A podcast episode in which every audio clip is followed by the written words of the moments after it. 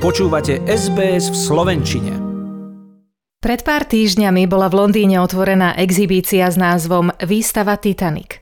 Návštevníci si počas nej môžu prezrieť oblečenie, osobné veci, ako aj kuchynský riad a ďalšie dojímavé relikvie z neslávne slávneho zaoceánskeho parníka, ktorého prvá plavba sa skončila v Severnom Atlantiku po náraze do ľadovca takmer pred 110 rokmi v apríli 1912.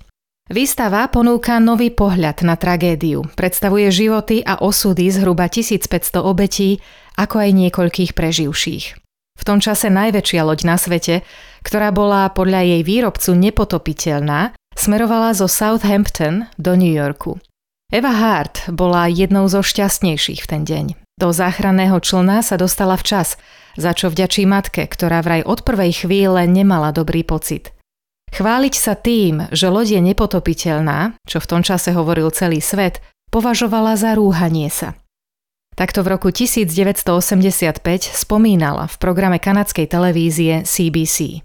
My mother wakened me and, and my father took me, went with my mother, and took me and placed me in a lifeboat and my mother and made no attempt to get in himself. But I really do owe the good fortune of my living to the fact that my mother had a tremendous premonition of disaster from the first time that she knew she was going in the Titanic. And uh, she said that to say that a ship was unsinkable, which is what the whole world was saying, to say that was flying in the face of God. Eva Hart spomenula aj to, že osudná noc bola mimoriadne tmavá. Hviezd bolo veľa, avšak žiaden mesačný svit.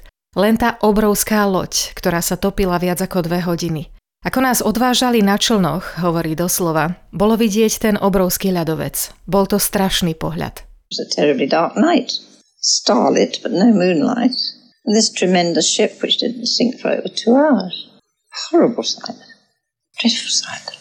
As we rowed away and we looked back at the ship, we could see the iceberg, so to speak, behind it. It's the only way I can describe it. It was very large. Nešťastná plavba, ktorá ešte aj dnes láka filmárov a scenáristov z celého sveta, je dôkazom toho, že tragédie takýchto rozmerov ľudí neprestávajú nadchýňať. Kurátor londýnskej výstavy, historik Klors Wetterholm, strávil štúdiom katastrofy vyše 40 rokov. Za ten čas zozbieral vyše 200 predmetov. Čo sa týka exponátov, každý má svoj príbeh.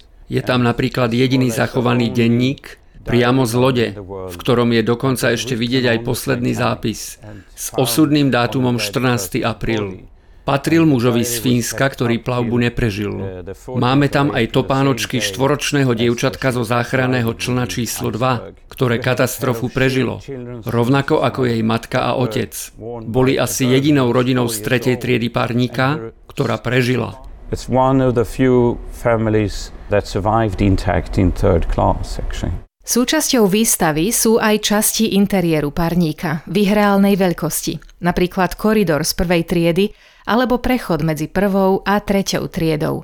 Ako však pripomína kurátor, tými najzaujímavejšími sú práve tie najmenšie predmety.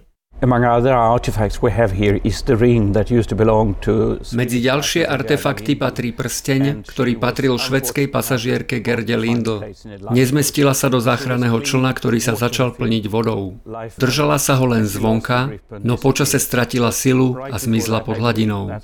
12 ľudí z neho zázrakom prežilo, no čln samotný našli až o mesiac neskôr v Severnom Atlantiku. Keď ho previezli do New Yorku a preskúmali, našli na jeho dne prsteň. Ten neskôr vrátili do Švédska, kde sa k nemu prihlasili Gerdiny rodičia.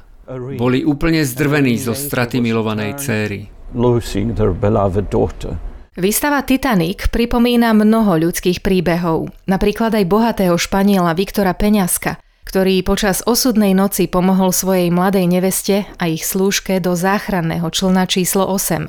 Keď sa uistil, že sú v bezpečí, odplával naspäť k lodi, aby pomohol ostatným.